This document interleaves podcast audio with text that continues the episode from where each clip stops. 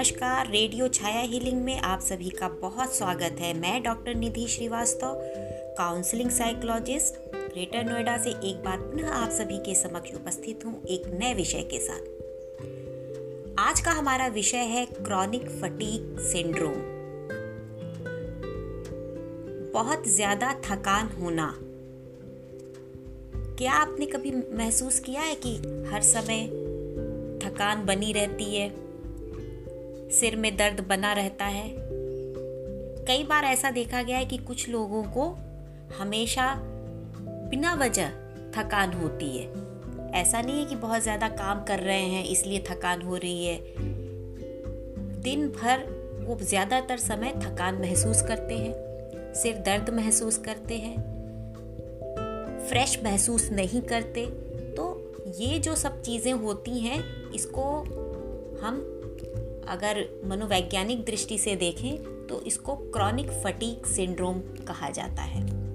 आज हम इसी पर चर्चा करेंगे कि आखिर ये क्रॉनिक फटीक सिंड्रोम क्या है, जिसको हम ये कह सकते हैं हिंदी में, लगातार थकान का महसूस करना। मतलब बहुत ज़्यादा थकान बनी रहना, शरीर के अंदर फ्रेशनेस ना होना, हमेशा थका थका महसूस करना। तो आइए समझते हैं क्या है chronic fatigue syndrome. Chronic fatigue syndrome C F S ये एक जटिल समस्या होती है, जिसमें बहुत ज़्यादा थकान शरीर के अंदर बनी रहती है। इसमें शारीरिक या मानसिक गतिविधि करने पर थकान और ज़्यादा बढ़ जाती है। लेकिन आराम करने पर भी स्थिति बहुत ज़्यादा सुधरती नहीं है। ऐसा नहीं है कि बहुत थकान महसूस हो रही है और सो जाए और सो के उठने पर चार घंटा, पाँच घंटा या आठ घंटे सोने के बाद भी शरीर में सुधार की स्थिति नज़र नहीं आती। थका, थकान बनी रहती है। थोड़ा बहुत आराम होता है, ज़्यादा आराम नहीं होता। तो इस स्थिति को सिस्टमेटिक एक्सर्शन इंटॉलरेंस डिज़ीज़ या एस ई आई डी या माइल्जिक इंसेफलाइमाइलाइटिस एम ई के नाम से भी जाना जाता है। कभी कभी इसे सी एफ़ एस या एम ई टर्म से भी पढ़ा जाता है। Chronic fatigue syndrome C F S इस बीमारी में कोई भी व्यक्ति किसी भी उम्र में ग्रसित हो सकता है। इसमें बच्चे और किशोर भी शामिल हैं। किसी भी उम्र के लोगों को ये समस्या हो सकती है, पर ज़्यादातर यह बीमारी या ये समस्या जो है 40 और 50 वर्ष की उम्र में महिलाओं में पाया जाता है। इसकी संभावना महिलाओं में ज़्यादा देखी गई है। पुरुषों की तुलना में महिलाओं को ज़्यादा प्रभावित करता है।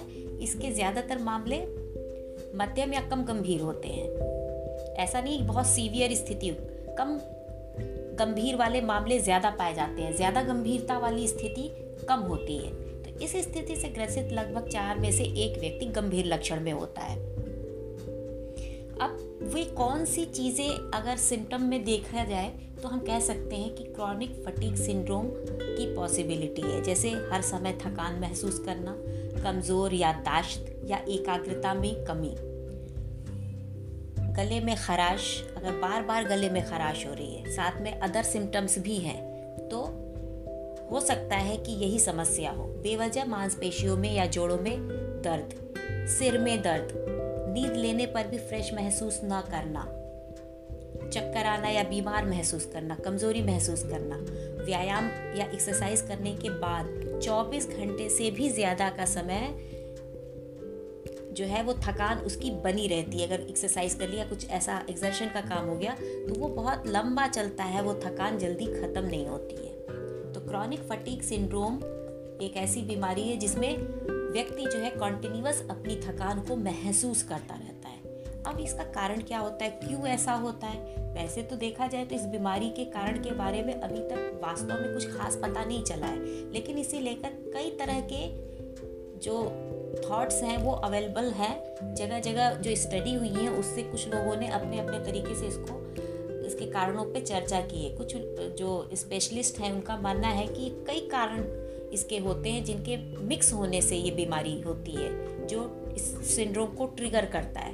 वहीं कुछ लोगों का या कुछ डॉक्टरों का ऐसा मानना है कि तनाव वायरल संक्रमण या अन्य कई कारण होते हैं जो एक साथ मिक्स होकर बीमारी क्रिएट करते हैं। क्योंकि इस बीमारी में किसी एक कारण की पहचान नहीं हो पाई है तो कई अन्य स्थितियों में भी इसी के समान लक्षण दिखाई देते हैं। इसलिए सी एफ़ एस का निदान करना थोड़ा मुश्किल हो जाता है, क्योंकि ये समझ में नहीं आ आता कि एक्चुअल में स्थिति क्या है। कई बार तो ये जो सिम्टम्स हैं, ये साधारण सिम्टम्स ही हैं। सिर दर्द, शरीर में का थकना कंसंट्रेट नहीं करना। ये अदर दूसरी समस्याओं में भी ये सिम्टम्स पाए जाते हैं। तो ऐसे में, ऐसी सिचुएशन में डायग्नोस करना कि हाँ ये क्रॉनिक फटीक सिंड्रोम ही है, ये थोड़ा जज करना मुश्किल हो जाता है। तो जो रिसर्चर्स हैं, उनका मानना है कि अगर हम इसको ध्यान से देखें और उन लोगों ने अपनी स्टडी की है, जो शोध हुए हैं, उसके हिसाब से उन लोगों ने बताया कि जो मेनली अगर हम देखें तो इसका जो कारण है वो वायरस या कमज़ोर प्रतिरक्षा प्रणाली इम्यून सिस्टम जिसका कमज़ोर होता है या बहुत ज़्यादा टेंशन तनाव की जीवन शैली है, या हार्मोनल इम्बैलेंस इसकी वजह से भी क्रॉनिक फटीक सिंड्रोम हो सकता है। यह भी संभव है कि कुछ लोगों में ये जेनेटिकली ये चीज़ आ रही है मतलब आनुवंशिक हेरिडिटी के तौर पे क्रॉनिक फटीक सिंड्रोम विकसित हो रहा हो पेरेंट्स या फोर फादर्स में ये चीज़ें रही हों। तो क्रॉनिक फटिक सिंड्रोम को हम इन तमाम लक्षणों के आधार पर जज कर सकते हैं और डायग्नोज करने के लिए इसके कई कुछ और भी तरीके होते हैं, जैसे टेस्ट लेकिन ऐसा कोई फिक्स टेस्ट नहीं है इसमें। कई तरह के दूसरे जो टेस्ट है, उसके ज़रिए हम इसका पता लगा सकते हैं, लेकिन एकदम पर्टिकुलर कोई ऐसा टेस्ट नहीं है जो क्रॉनिक फटीक सिंड्रोम का पता लगाए। क्रॉनिक फटीक सिंड्रोम जैसे ही लक्षण इसके जो सिम्टम्स हैं वो दिख, दिखाई देने लगते हैं अपियर होने लगते हैं तो जो दू, दूसरी जो हेल्थ से रिलेटेड जो प्रॉब्लम्स हैं वो सब शुरू होने लगती हैं और उनके ज़रिए ही तमाम दूसरे जो मेडिकल टेस्ट होते हैं वो मेडिकल टेस्ट के ज़रिए ही ये बीमारी का पता चलता है। इस बीमारी के इलाज में लक्षणों लक्षण जो होते हैं जो दिखाई देते हैं उनको उनका उनको ट्रीट किया जाता है। जैसे सपोज़ नींद नहीं आ रही है या नींद प्रॉपर नहीं हो रही है तो पहले उसकी नींद का जो है ट्रीटमेंट होगा। बहुत ज़्यादा बॉडी में पेन हो रहा है तो पेन मैनेजमेंट की तरफ़ ट्रीटमेंट को लेके जाएँगे।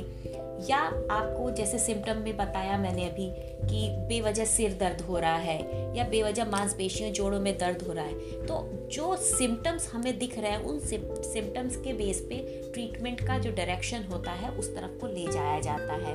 चक्कर आना, बीमार महसूस करना, गले में खराश, एकाग्रता की कमी तो कुछ सप्लीमेंट्स भी दिए जाते हैं, जिससे बॉडी थोड़ी सी जो है ताक, उसको ताकत मिले, कुछ खान पान में परिवर्तन करना, कुछ जीवन शैली में परिवर्तन करना, जिसके ज़रिए हम पहले उसका जो है, इधर ऐसी चीज़ों को ट्रीट करना, जिनके ज़रिए ये सब चीज़ें क्रिएट हो रही हैं। पहले उन रूट कॉज को दूर करना, फिर उसके बाद ये देखना कि क्या इन चीज़ों से कुछ इलाज करने के बाद कुछ फ़र्क पड़ रहा है। तो इस बीमारी के लिए कोई ऐसा फिक्स इलाज भी नहीं है कि नहीं, ये क्रॉनिक फटिक सिंड्रोम की ये दवा है या ये ट्रीटमेंट है, इसको ले लीजिए और इसका जो है इलाज हो जाएगा। लेकिन फिर भी जो ओवर द काउंटर डॉक्टर के पर्चे के बिना ली जाने वाली दवाइयाँ जिसको कह सकते हैं, और डॉक्टर की सलाह से दवा लेकर लक्षणों को कम किया जाए मतलब ऐसा नहीं है कि आपको ये तकलीफ़ है तो इसका कोई ट्रीटमेंट नहीं है। पर्टिकुलर इस बीमारी का ट्रीटमेंट नहीं है, लेकिन इसके जो सिम्टम्स दिख रहे हैं, इन सिम्टम्स को ट्रीट करके हम इस बीमारी पर विजय पा लेते हैं। हर व्यक्ति में इस बीमारी के लक्षण अलग होते हैं, लेकिन थकान और मांसपेशियों में दर्द, ये कॉमन कॉमनली यही ज़्यादा होता है, जो कॉमन तौर पे सबके में पाया जाता है इस बीमारी से रिलेटेड वहीं कुछ लोगों को इस बीमारी में सोकर उठने पर भी थकान महसूस होती है, जैसे आराम करके उठ रहे हैं, सुबह अच्छा खासा सो के उठ रहे हैं तो भी यही स्थिति है।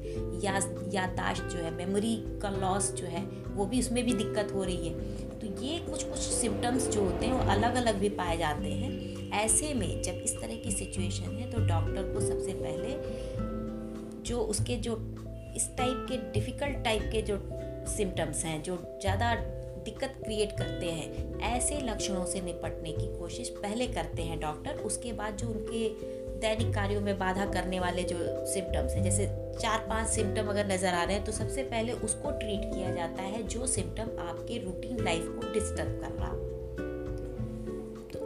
इस तरह से क्रॉनिक फटीक सिंडम सिंड्रोम को हम एकदम से ऐसे ठीक नहीं कर सकते कि ये एक डायग्नोज होने के बाद ये चीज़ पता चल गई कि क्रॉनिक फटीक सिंड्रोम है और इसका ये ट्रीटमेंट है। डॉक्टर ऐसे ट्रीटमेंट नहीं करता है।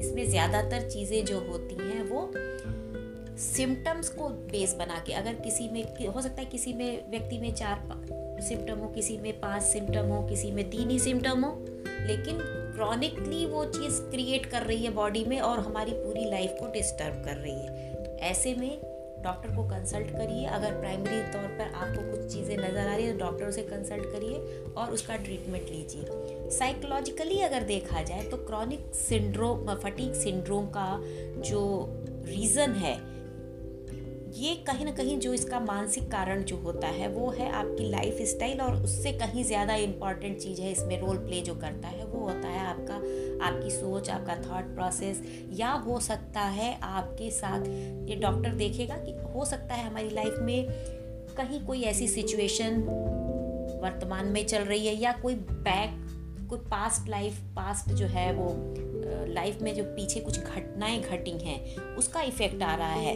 तो ये बहुत ज़रूरी है ये चीज़ देखना कि व्यक्ति के साथ क्या चीज़ है, क्या गुजर रही है उसके साथ, किन चीज़ों के साथ वो जीवन काट रहा है, उसके दिमाग में क्या चल रहा है। बहुत सारी चीज़ें होती हैं जिसको कि हम एक तरह से सारी चीज़ों का इंटरप्रिटेशन करना होता है, जानना होता है, तब जाके उसका कोई ना कोई सॉल्यूशन निकाला जाता है। प्राइमरी तौर पे लक्षण दिखाई देते हैं तो आप इसके लिए संपर्क करिए अपने डॉक्टर्स को और नज़रअंदाज मत कीजिए कि भाई थकान हो रही है। ज़्यादातर महिलाओं में 40 प्लस या 50 प्लस के समय ऐसी सिचुएशन होती है, बॉडी में थकान। कुछ लोग ऐसा सोच लेते हैं, कुछ महिलाएँ ऐसा सोच लेती हैं, उम्र हो गई है तो ये सब तो छोटी मोटी चीज़ें होती रहती हैं। नहीं, नज़रअंदाज करने की ज़रूरत नहीं है। आपको ये ध्यान देने की ज़रूरत है कि ये सब चीज़ें जो हो रही हैं, वो आगे जाके कोई समस्या ना क्रिएट कर दे। तो अगर आपको हमेशा ऐसा लगता है कि थकान महसूस हो रही है, सिर में दर्द है, भारीपन है, आराम करने के बाद भी, सोकर उठने के बाद भी आप थकान आपकी दूर नहीं हो रही है और थोड़ा सा भी अब ज़्यादा काम कर ले रहे हैं एक्सर्शन हो रहा है एक्सरसाइज कर ले रहे हैं तो वो थकान और लंबा खींचता है और ज़्यादा आपको पेन महसूस होता है। तो आप किसी सलाहकार से संपर्क करिए और अपने जीवन को सुंदर बनाने के लिए अपना इस इन समस्याओं से निजात पाइए, उस पर काम करिए। बहुत सारे तरीके होते हैं। ट्रीटमेंट डॉक्टर जो है वो सिम्टम्स के बेस पे करेगा। साथ ही साथ अगर उसका रूट कॉज कहीं मन है, कहीं दिमाग है तो उसको भी ट्रीट करने की ज़रूरत होती है। बहुत सारे तरीके हैं, बहुत सारे ट्रीटमेंट की जो कहते हैं ना थेरेपी में भी, इसमें साइकोलॉजिकल थेरेपी भी होती है। तो इस तरह की बहुत सारी चीज़ों को जब हम फॉलो करते हैं तो हमारे साथ जो कुछ भी छोटी छोटी चीज़ें हैं, वो शॉर्ट आउट उसका उसका समाधान हो जाता है और हमारा जीवन सुंदर बनता है। लेकिन अगर वही छोटी चीज़ को हम छोड़ देते हैं तो धीरे धीरे धीरे धीरे करके वो चीज़ें हमारे शरीर को बीमार बनाती जाती इस तरह से अवेयर रहिए। जब हम स्वास्थ्य को लेकर अवेयर रहते हैं तो स्वस्थ बने रहते हैं। नहीं तो हम बीमार हो जाते हैं और फिर सॉल्यूशन थोड़ा कठिन हो जाता है। तो इस तरह से क्रॉनिक फटीक सिंड्रोम सिंड्रोम के बारे में आपने देखा कैसे छोटी छोटी चीज़ें होती हैं जो हमारी लाइफ को डिस्टर्ब कर सकती हैं और हम कई बार उसको छोटा समझ के छोड़ देते हैं। तो आज का हमारा यही विषय था और आशा करती हूँ कि इन छोटी छोटी बातों से आप अपने जीवन में जो भी समस्याएँ उसका निराकरण करें, जीवन को सुंदर बनाएँ स्वस्थ रहें, खुश रहें। इसी आशा के साथ एक बार पुनः आपसे विदा लेती हूँ। अगली बार आते हैं तो एक नए विषय के साथ। धन्यवाद।